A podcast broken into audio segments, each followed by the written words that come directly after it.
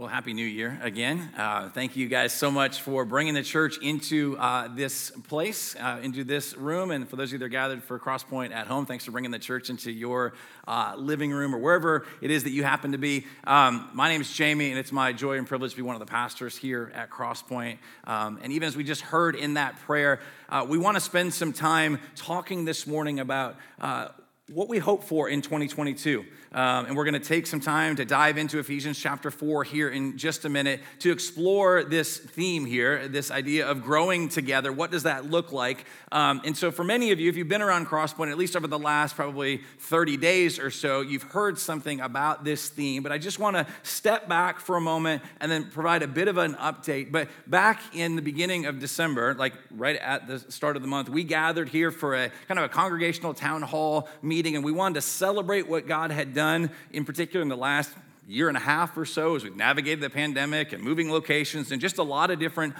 things. There's a ton to celebrate, as well as just this anticipation and this sense here. And what we put before you that night is like, we just feel like there's like a new season before us. And with that then comes like Jesus' words in Luke 10. He told them, He says, The harvest is abundant, like it's plentiful, but the workers are few. Therefore, pray to the Lord of the harvest to send out workers into it's his harvest. And so he brings the growth, he does, you know, it's his work, it's his church, all of it. But he invites us to do this work with him. All right? It's not to earn anything, but rather we get the joy of participation.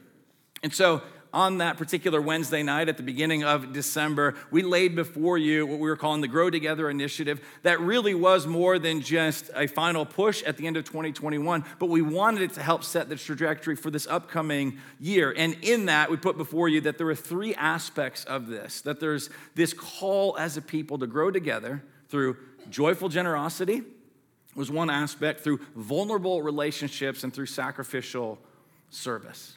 And in particular, we said that we wanted to spend the month of December really focused in a bit more on the joyful generosity and then as we got into the to the new year to the other aspects of vulnerable relationships and sacrificial service. And so those in particular what we're going to look at in a moment in ephesians 4 um, but i just want to give an update as it pertains to the joyful generosity side of things. Um, you guys if you've been part of crosspoint if you're new and this might be one of your first sundays this will kind of help give a bit of a recap as well. We laid before you some things that we've just been trying to figure out as it's not been a normal last couple years, right? And that's not just that's not unique to Crosspoint. Uh, that's just even for churches and nonprofits, literally like all over the world.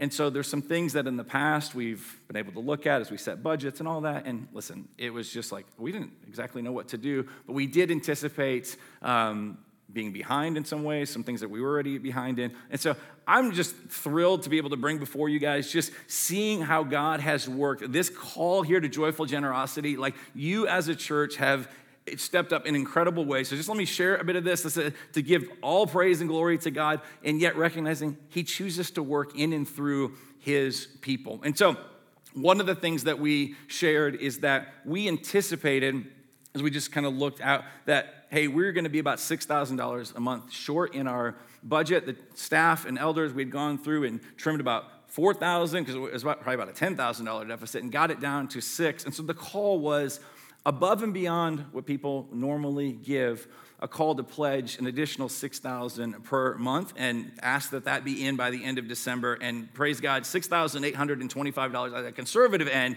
was pledged um, for this upcoming year. So thank you all so much. Praise to god for just his provision in working through. And one of the things that we've seen that's been so encouraging to us is it's across the spectrum. It's people who've been part of Crosspoint since the day it started in my living room, and people that are super new to Crosspoint, and everywhere in between, people engaging. And so, thank you, thank you, thank you. Uh, we're super encouraged um, by this. We also shared that first Wednesday in December that through, because our budget year started in, in, September, the way we would run things, and in September, October, and November, we were behind about $10,000 each month. And so we had accrued just a little over $30,000 of kind of being behind. Our December giving um, was just crazy, like in a beautiful way that where our budget is 37000 per month, uh, $76,185 were given to our general budget. So praise God for that. Thank you for your sacrificial, joyful generosity. If you're doing the math, all right, I'm not great at math, but I think that works out to about $39,000 like of additional funds that, that came in, which functionally makes up the deficit that we had in September, October, and November. And so we feel like we're going into the new year um, in, a, in a good spot when we think about what's been pledged as far as just the financial piece. So really thankful and excited about that. Lastly, and this was a very unexpected thing, um, one of the things we're going to look at today in our text is how God equips his church and he works through his church the various giftings and abilities and things. And so, one of our partners in, in the church, who you heard from uh, her a few weeks ago in one of the videos that we did, Kaylin, um, she would not want any credit for this, but I'm saying her name anyway. Um, she came up to uh, Eric and I after our town hall and what she does for work and just knows some of the ins and outs of even things that are available for nonprofits, given everything the last year and a half. There's a thing called an employee retention credit. So she's in the process of filing that for us. At a conservative end, it looks like at some point in 2022, $25,000 will actually be given back to Crosspoint as part of this program. And so just super excited. I had no idea that that kind of thing even existed. I would have no idea how to file that. I can barely figure out taxes, let alone this, all right? And so just praise God for Him working in and through the body, seeing you all just contribute with just a joyful generosity. And so, thank you. So, I think we should give praise to God for this. So, it's awesome. So, with, with that, now what I want to do is continue in this theme because we really, we genuinely meant it. This was not just a call about a financial piece. It was, yes, what does it look like to engage in joyful generosity? But also, part of what it looks like to be the church is growing together through vulnerable relationships. And that idea can be sort of scary, particularly if you've made yourself vulnerable before and you've gotten hurt, there's some wounding. And so we can tend to, rightfully so, sometimes like protect ourselves. And so, what does it look like, though, to be a community that's open and transparent and growing in those things? And what does it also look like to be a community that's using the gifts and abilities that the Lord has given to us to steward those well for the advancement of His kingdom. So, to help us with that, there's this wonderful text. I mean, the book of Ephesians is just a phenomenal uh, book and what it lays out for even just a vision for the church. But we want to look at Ephesians chapter 4 this morning through the first 16 verses. So, if you brought a Bible, please turn there. We want you to hear have God's word in front of you, one way or another. So if you brought a Bible, if you didn't, you can also go to cplife.church on your phone, on a device right now, and you will see something that says sermon notes as you kind of the second block there. Click that, and that will give you the text as well as anything you see up on the screen this morning. It's just a good way to be able to follow along. So, cplife.church. So, I want to go ahead and read this, and here we get a vision of what Jesus has for his church, remembering that the Apostle Paul, under the inspiration of the Spirit, is writing these words to a church in Ephesus. It's to a group, it's to a community. It's to a new church that's engaging all sorts of different circumstances and trials and challenges there in the way that God brings about flourishing, the way that Jesus is continuing to be faithful to the promise that he made that he will build his church and the gates of hell will not prevail against her. We are part of that history. And so let's hear these words. Ephesians chapter 4, 1 to 16 begins this way. Paul writes, Therefore I, the prisoner in the Lord, urge you to live worthy of the calling that you have received, with all humility and gentleness, with patience, bearing with one another in love, making every effort to keep the unity of the Spirit through the bond of peace. There is one body and one spirit, just as you were called to one hope at your calling, one Lord, one faith, one baptism, one God and Father of all, who is above all and through all and in all. And now grace was given to each one of us according to the measure of Christ's gift. For it says, when he ascended on high, he took the captives captive and gave gifts to his people. Verse 9, but what does he ascended mean except that he also descended to the lower parts of the earth? The one who descended is also the one who ascended far above all the heavens to fill all things. Verse 11, and he himself gave some to be apostles some prophets, some evangelists, some pastors and teachers, equipping the saints for the work of ministry to build up the body of Christ, growing into maturity with a stature measured by Christ's fullness. Verse 14. Then we will no longer be little children, tossed by the waves and blown around by every wind of teaching, by human cunning with cleverness and the techniques of deceit. But speaking the truth in love, let us grow in every way into Him who is the head, Christ. From Him, the whole body, fitted and knit together by every supporting ligament, promotes the growth of the body for building up itself in love by the proper working of each individual part. This is God's word for us this morning. So, as we get into this and we think about growing together, we're going to conclude with that some very specific areas, some ways. What does it look like to grow together through vulnerable relationships, sacrificial service, and sort of this vision for us as a church in the new year? We need to start, though, where this starts that we need to see what God has done. In fact, the Apostle Paul, all right, as we look at this, he's reminding us that we've been called together. And we did not summon ourselves, right? God has done this. The way the scriptures would speak about these sorts of things, when God saves and God builds his church, you contributed to it about as much as you did in being born, right? Like you had nothing to do with it. This is all God's work. And so Paul says these words. He says, therefore, which if you had the time, then you could go and read Ephesians 1, Ephesians 2, Ephesians 3, and you would hear over and over again about God's mercy, about God's grace. You've been saved by grace through faith. This is not your own. We get into Ephesians chapter 2, verse 8 and following. Like it's all about God, that He has called us together, He's unified us, He's brought us together, He is building His church. And Paul to even say, I, a prisoner in the Lord which seems like a rather sort of strange like description and maybe you're, if you're new to the bible or christianity or even maybe been around it for a while like that, that doesn't seem very appealing.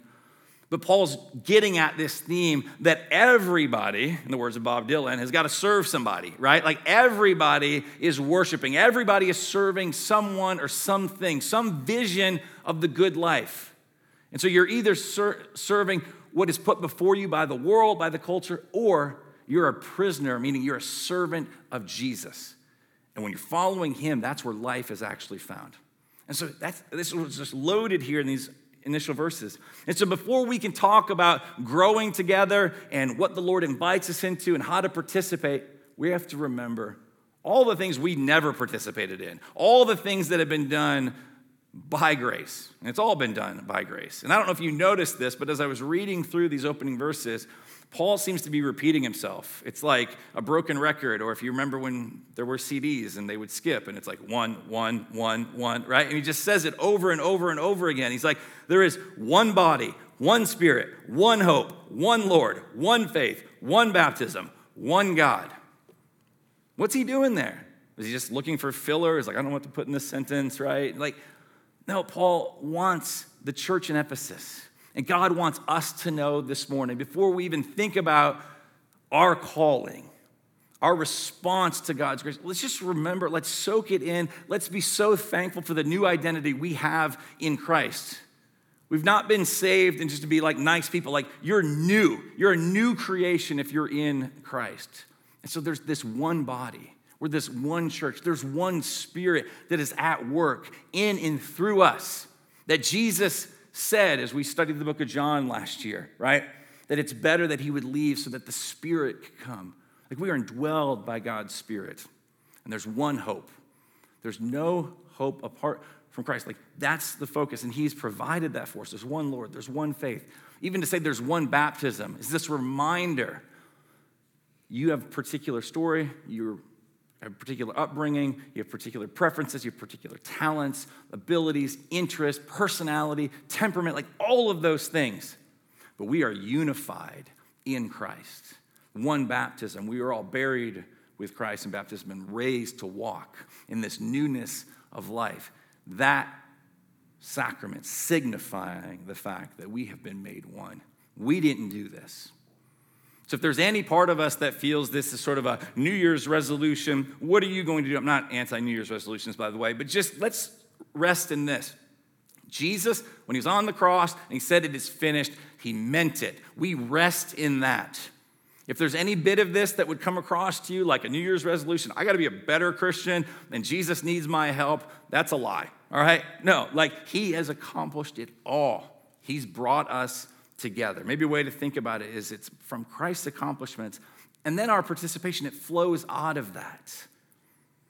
If you want to use some grammar, the way you think about it is there's the indicatives of the scriptures, reminding us of who we are, our identity, and then the imperatives. And Paul gives some imperatives, he gives some commands here.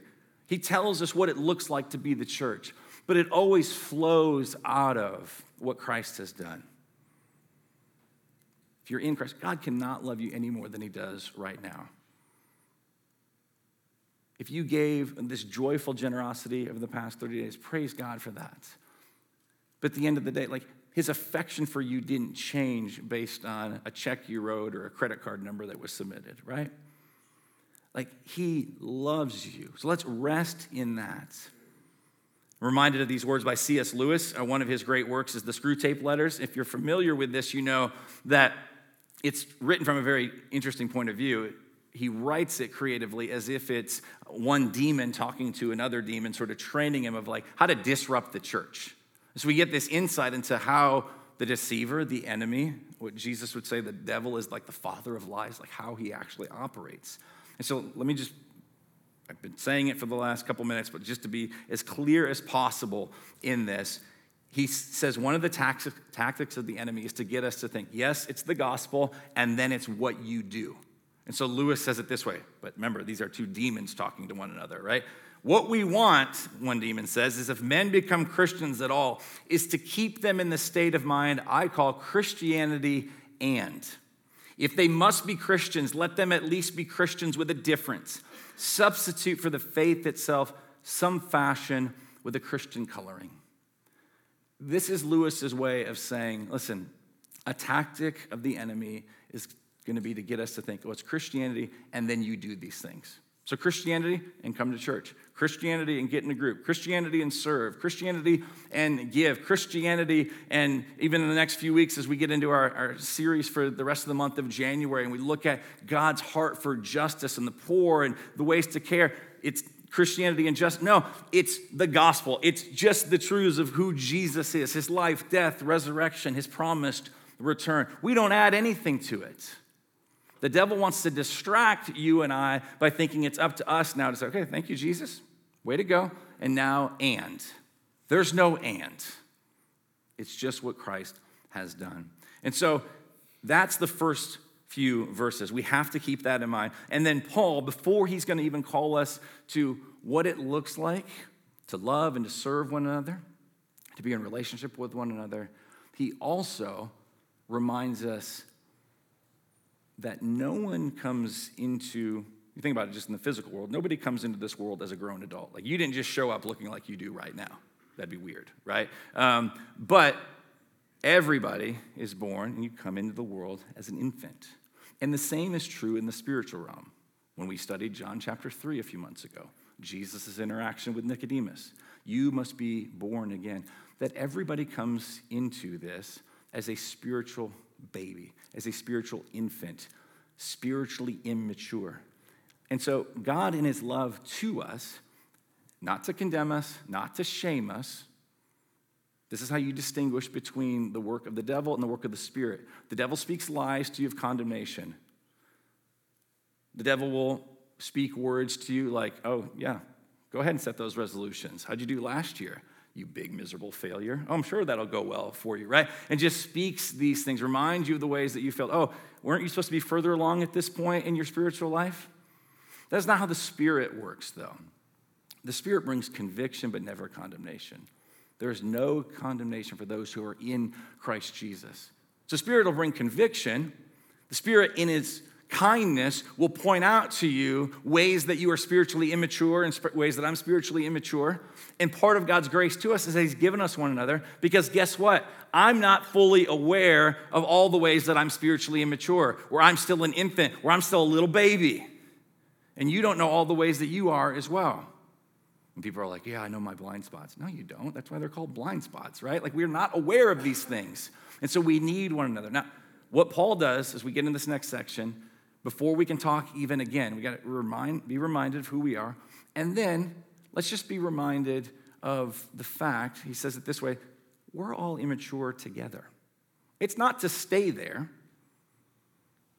You know, if you were born into the world as a tiny little baby and you just stayed in that state forever, there'd be a concern. We're not supposed to stay immature, but let's look at this. Verses 11 to 14 again, and we'll come back to a couple of these in more detail, but just to get the context. It says, He himself in verse 11, that's Jesus, gave some to be apostles, some prophets, some evangelists, some pastors and teachers to equip the saints for the work of ministry, to build up the body of Christ. We're going to come back to that in a moment.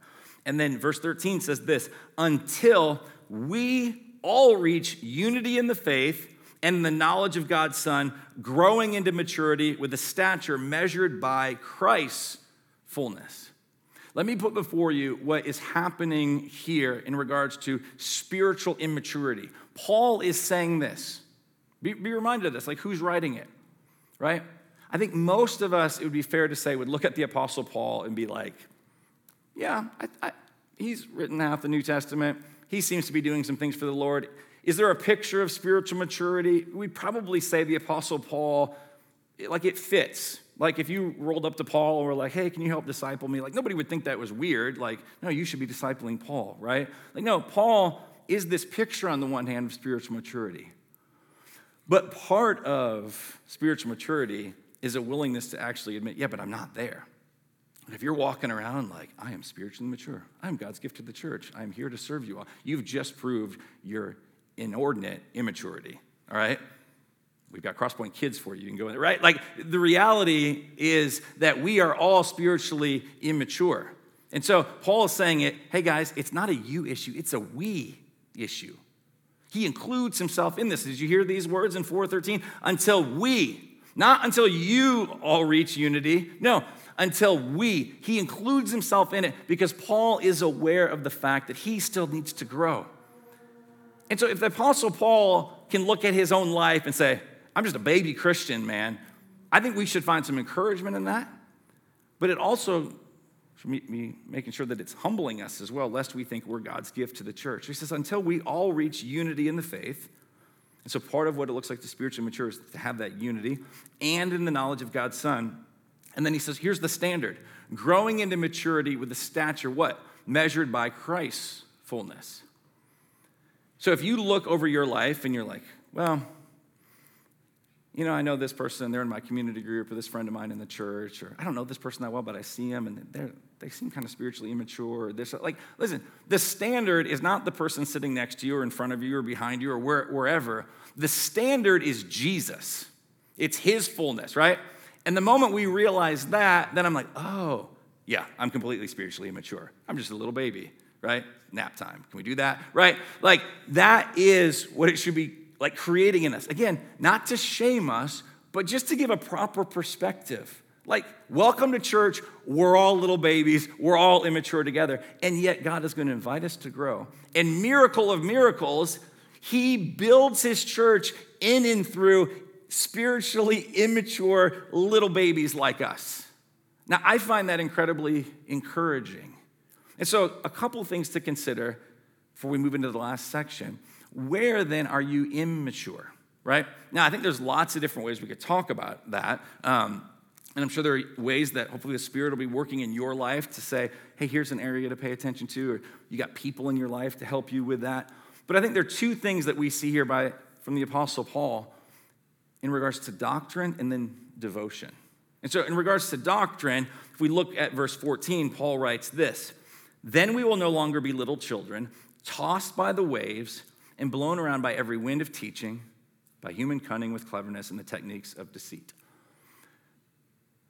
One of the things that plagues the church, Paul is saying, and this was true a couple thousand years ago, and it continues to be true, is that because of the tactic of the enemy, even to get us to believe into a Christianity and mindset, is we don't all the time like understand the, the beauty and the wonder of the doctrines. Now, don't think doctrine is like this cold, dead, like dusty books and it's just intellectual and snobby or all. No, no. Like doctrine, like a right understanding of what Christ has done, leads to doxology, it leads to worship. I mean, ask yourself do you have a plan to deepen yourself doctrinally this year? Not so that you'll win Bible trivia, all right, and have this big ego and all that, but rather that your heart might just have just more worship flows out of it. That you have a clear understanding of, oh, oh I was dead in my sin, and God made me alive. He's made us one. Like these things matter. This is not like this sort of dead orthodox. It's what we have here. The doctrines are beautiful. The doctrines of Christ, the doctrines of his church, the fact that we get the privilege to study this. And yes, part of that is happening what we're doing right now. But I would also put before you that my guess is you don't just eat once a week. And so, if we think about it in that way, it's like this is important. I, I, love that we get to come in and be encouraged and worship Jesus, but this is to send us back out. And so, how are you even, what's your plan to grow in your theology, your understanding, your appreciation for the story that you're part of? And I realize that's a slippery slope sometimes because you're like, yeah, I'm gonna read through the Bible in a year, and it's like January 4, and like, a failure, I've lost, you know, like, right? Or then you're like, no, I made it through January, I made it through February somewhere now in the book of Numbers. I don't know what's going on, right? Like, we just give up. Listen, the plan for you to grow doctrinally, theologically, in your understanding of the scriptures, the Bible, it's so that you would grow in discernment, all right? Reading through the Bible, is that a helpful thing? Great. Is that prescribed by Jesus? Is there a verse that says you have to do that? No, there's not, right? But there is a call, like the Word of God is living and active. Like, what's your plan to be in that? And so Paul addresses that, but he also addresses, and this came up right at the beginning, he says, We're going to grow together as the church. We're going to be the body as the church. There's also this call to be devoted to one another. So look with me back at verses 1 to 3. So he says, I, a prisoner in the Lord, I urge you. Like there's this pleading. I plead with you to walk worthy of the calling that you've received. Remember your identity. This is where doctrine matters. Because here's the thing, right? We just talked a moment ago. The enemy's going to show up and try and speak lies to you. You come back to the truth. That's what we're talking about with doctrine. You come back to the truth of who you are in Christ. He says, So I urge you to walk worthy of the calling that you have received, with all humility and gentleness, with patience, bearing with one another in love, making every effort to keep the unity of the Spirit through the bond of peace. So, part of the immaturity that Paul recognizes is this we don't always do that. It's hard to be in relationships. It, it's easy to be a peacekeeper. Just generally, just keep your mouth shut, right? Don't add to the drama. But to be a peacemaker, to actually engage in seeking to bring about reconciliation, talk about the vulnerability even in relationships. Like, if you actually and I actually function as the church that we're called to function as, we'd be in each other's lives enough that it will be messy. We will sin against one another. We will need to extend grace and forgiveness to one another. We're going to need to ask for grace and forgiveness. But again, this is where the doctrine matters. Because what if you pursue somebody? You're like, hey, I've been loved and forgiven by Jesus. I know I, I messed up. And so you go and you want to offer forgiveness or you want to ask for forgiveness, but at the same time in the back of your mind, you're like, yeah, but you did something too, right? And but what if they don't reciprocate? Well, the doctrine tells you this like, like God will deal with that. Like you be faithful to what you've been called to. It frees us to just to be the church. You don't have anything to prove. And so if that person doesn't end up granting forgiveness, if the relationship is strained, like I'm not saying like we're cynical about it, but at the end of the day, your identity didn't shift or change at all based on how that person responded to you. But Paul is pleading with us like, be devoted to one another. I mean, this is building on this idea of like vulnerable relationships that we're called to. And so I think a question we have to ask ourselves is like, hey, are we actually devoted? Like, are we willing to put in that work? Not to earn anything, but just a recognition that this is a room full of sinful people. Whether in person, online, they didn't change the reality, right? And so sinful people are going to sin against each other. And so Paul's saying, Will you bear with one another? Not just to endure, not to just like, hey, Howard, but like to actually grow in the relationships. Now, there's a term um, that's shown up over the last uh, several years. It got popularized kind of, I don't know, 2014, 2015. I'm, I'm, guessing many of you are familiar with this term, ghosting. You're familiar with that? To ghost someone. And so there's a lot of speculation. If you go and research a bit of like, hey, where did that idea come up with, right? Or where did it come from? Some people will trace it back to like, oh, Charlize Theron, when she broke up with Sean Penn, she ghosted him. That's what that's how they described it. She would deny that, according to people.com. But anyway, um, it actually, what I found was really fascinating, though, going back to 2014, there's a woman named Hannah Vanderpool. She was in her 20s at the time, I believe living in New York City. And she kept, she'd have these dates, and she'd go on some of these, these dates, right? And then they'd have some follow up, and she'd be texting back and forth, and then maybe the little bubble popped up, and then it disappeared. And she never heard from the guy ever again, right? she's like, what is happening, right? And she'd try and engage, and then she'd play the mind games of like, okay, it's been like 24 hours. Is it obnoxious if I text again? Right? So doing all of that. Um, and she's a creative person and a writer of comedy and stuff. And so one day, apparently on the, on the subway, uh, she wrote Ghoster's Paradise. Um, those of you that are old enough to remember Gangster's Paradise by Coolio will know what she was doing this little parody of, all right? And so she wrote this, and in that she said, hey, the best way to describe this is like being ghosted. Like that, um, you know, the person just, like in thin air, they just kind of like disappear. And so that's kind of comical and we look, look at that. But like in all reality, the easy thing is to ghost relationships. I mean, maybe a way to think about practically with the church. Are you guilty of ghosting the church? Now, those of you that are here right now, whether in person or watching online or, or whatever, you're like, well, no, like I'm here and I'm involved. But I think one of the things that the last even couple years has taught us, it is so easy to just to check out. Right? And it's because it's hard to persevere, it's hard to be in a relationship, all of that. We got to keep coming back to the doctrine like we're loved by God. Let that fuel our love for other people. But like it exists in every one of our hearts, the ability, like it's there that we could just peace out on the church. And we could buy into the deception and the lie that I love Jesus, I just don't really like his church, and so I'm kind of done with the church. Jesus gave us life for the church. Jesus is washing the church and renewing the church and sanctifying the church. Jesus loves the church with all its imperfections.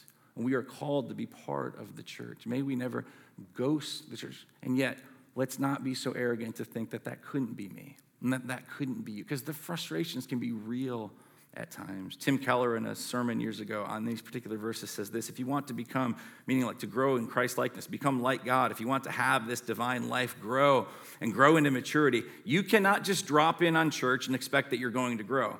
That means, of course, you also can't be on the outs with people. Do you realize how absolutely outrageous and inappropriate it is for you to have the life of the Trinity in you, and yet there are some people around that you avoid because you're kind of on the outs with them? How dare we do that? And that's not a word of condemnation. That's not a word to say, like, we got to fix this, or that every relationship is going to be like it once was. But there is a call. That's why Paul's like, I urge you, I plead with you, like, be humble, be patient, be long suffering. So, in the things that we're going to talk about these last few minutes, then about growing together, like we have to keep this in mind. Christ has brought us together. I have immaturity. You have immaturity, all right? Particularly, oftentimes, around the areas of doctrine and devotion.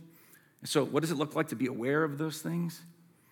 And then, how do we actually engage? So, let's talk about these last couple of verses as we see, particularly in 11 to 16, this vision, this call for us to grow together. And so, Paul, in verse 11, he says this Jesus gave some to the apostles, prophets, evangelists, some pastors, and teachers. We don't have time to get into all of those things, all right?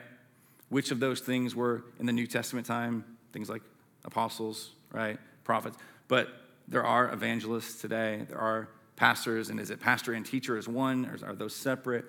The point is, is this, all right? there's this call here that Paul's talking about of sacrificial service, of using your gifts because you're an integral part of the body.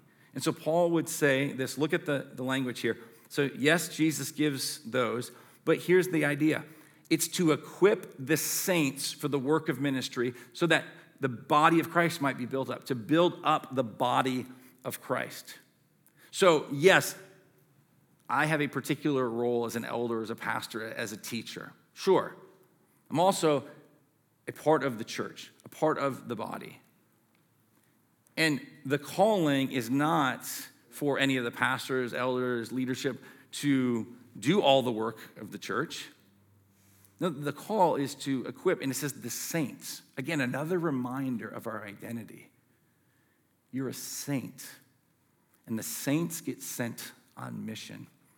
We get sent to serve. Yes, out in the community, we're going to spend the whole rest of the month of January talking about a lot of those particulars, but also hear this you are sent to build up the body of Christ right here, right now, to equip the saints for the work of ministry. That's how the body gets built up. The church needs you, and you need the church. And so when you serve, whether it be somewhere on Sunday, whether it be in scheduled program, like I signed up for this and I get an email from Planning Center and I do all that. Yes to all that.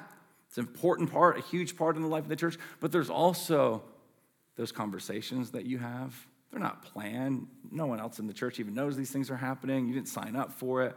You pray for somebody, somebody comes to mind, and you shoot them a text. They say, I'm thinking about you, I'm praying for you. Like these are ways the church gets built up.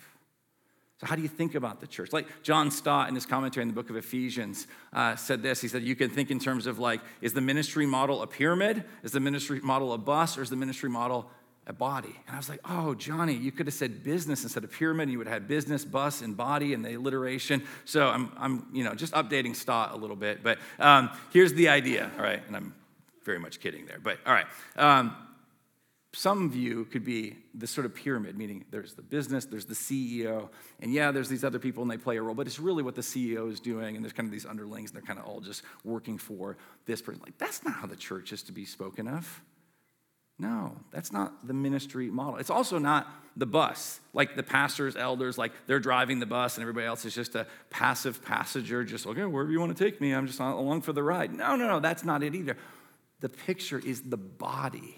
That's why Paul says this as he concludes this section. From him, from Jesus, the whole body, fitted and knit together by every supporting ligament, promotes the growth of the body for building itself up in love by the proper working of each individual part. So Jesus is the head, he's leading, all right? But he's inviting us to play a particular role.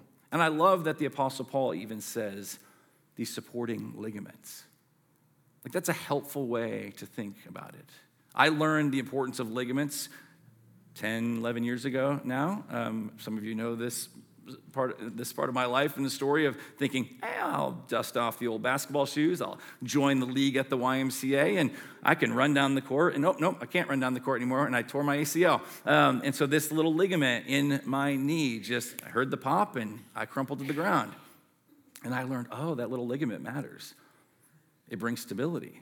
So I got the surgery, got all healed up couple years later, against my wife's advice, I'm like, I'm gonna go play basketball again. She's like, oh no. Hour later, I call her. She's like, what's wrong? I think I tore the other knee. You're an idiot. All right, anyway, um, uh, which is true. But, um, and so I, I, end up tearing the other knee. Um, and this time I heard the pop, but being not the brightest, I decided, well, maybe it's just a little sprain. Let me go back in and test it, all right? Um, and then I made my first cut, and then I just crumpled to the ground. Like, there's no stability. If I hadn't torn it the first time, I definitely tore it then this little, it brings stability.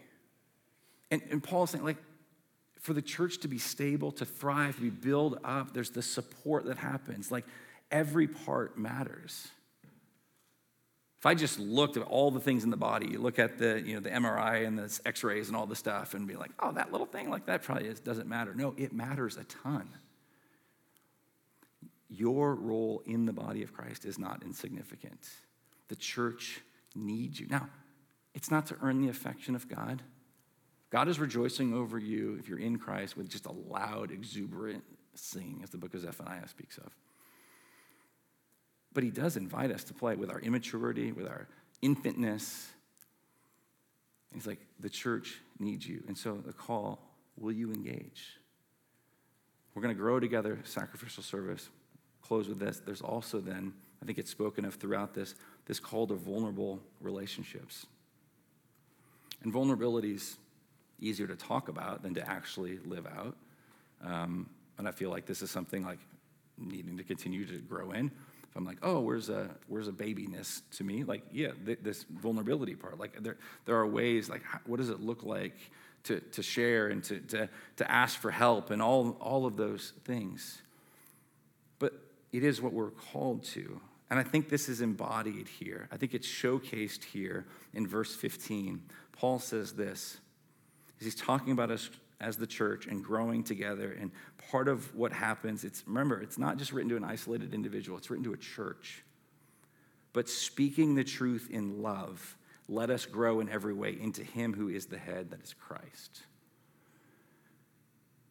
So, the way that we grow, he says, the way the church is going to grow and thrive, yes, using your gifts, but also in the context of relationships, speaking the truth in love. Some might go, Well, I'm more of a truth teller. Speak the truth, but no love. It's, it's selfishness. Being a jerk for Jesus doesn't count for the kingdom, right? So, yeah, great, you said some truth, but that, that's not the the picture, all right? You just, well, I just speak the truth, right? Uh, you might end up in a Taylor Swift song, right? So casually cruel in the name of being honest, all right? Any of my Taylor Swift fans? Any, no, okay, anyway. So just me, I guess, all right? But see, vulnerable, I'm letting you know, I'm a huge Taylor Swift fan. Just saying, okay? Um, but that idea, right?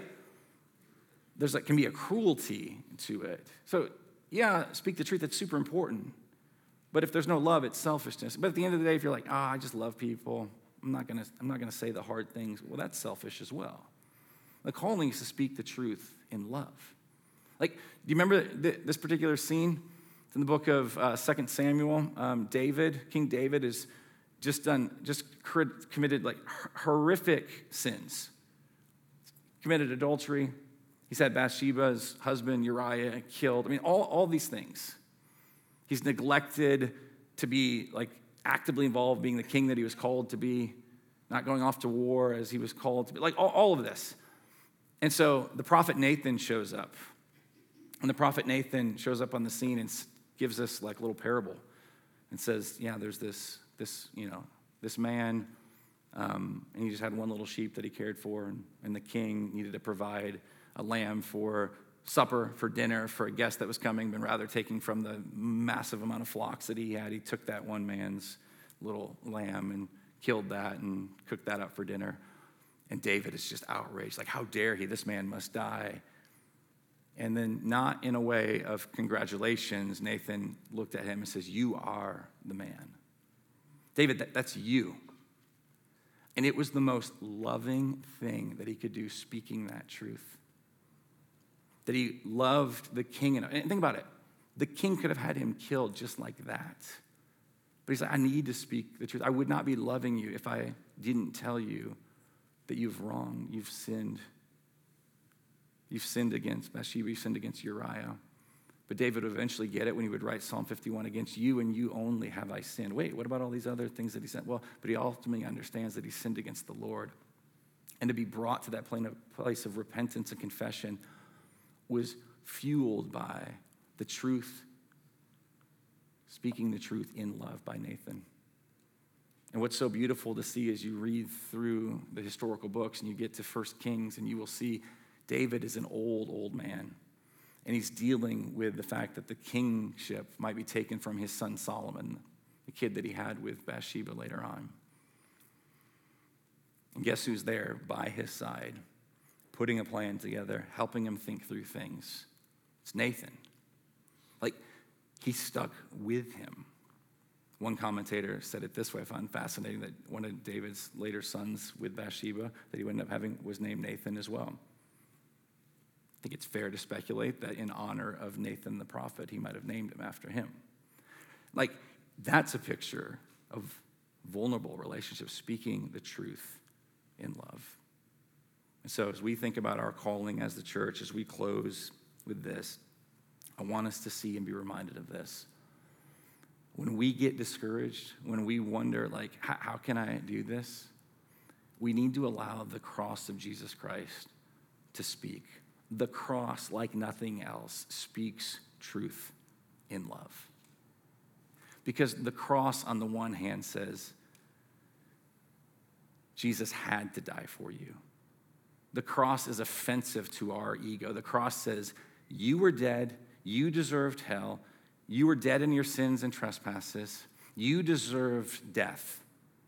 It speaks the truth but it also speaks the truth in love because the cross also says that the God of the universe wanted you back. He wanted a relationship with you, He wanted the relationship stored, and that He sent His Son, His one and only Son, who was made vulnerable, who was stripped bare who endured it all to get you back. The cross says Jesus had to die for you, but the cross also screams loudly Jesus was glad to die for you.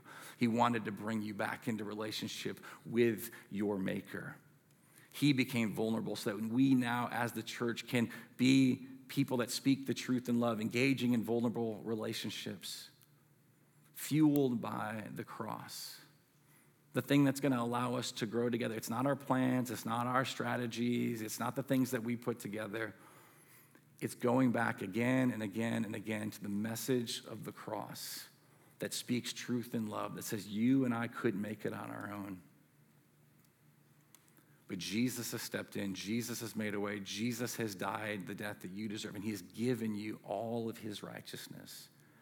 And now we have access to God and we get to be part of this church. So in 2022, let's live in light of that reality. Let's keep coming back to that. Let's keep speaking the truth in love, reminding one another you need Jesus and I need Jesus, and isn't Jesus glorious?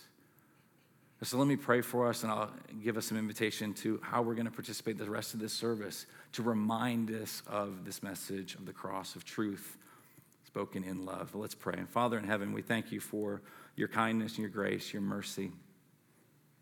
Jesus, we thank you for the cross and how it constantly preaches, proclaims, just it yells loudly at us in love the truth of our condition apart from you and the truth of who we are as new creations because of your work.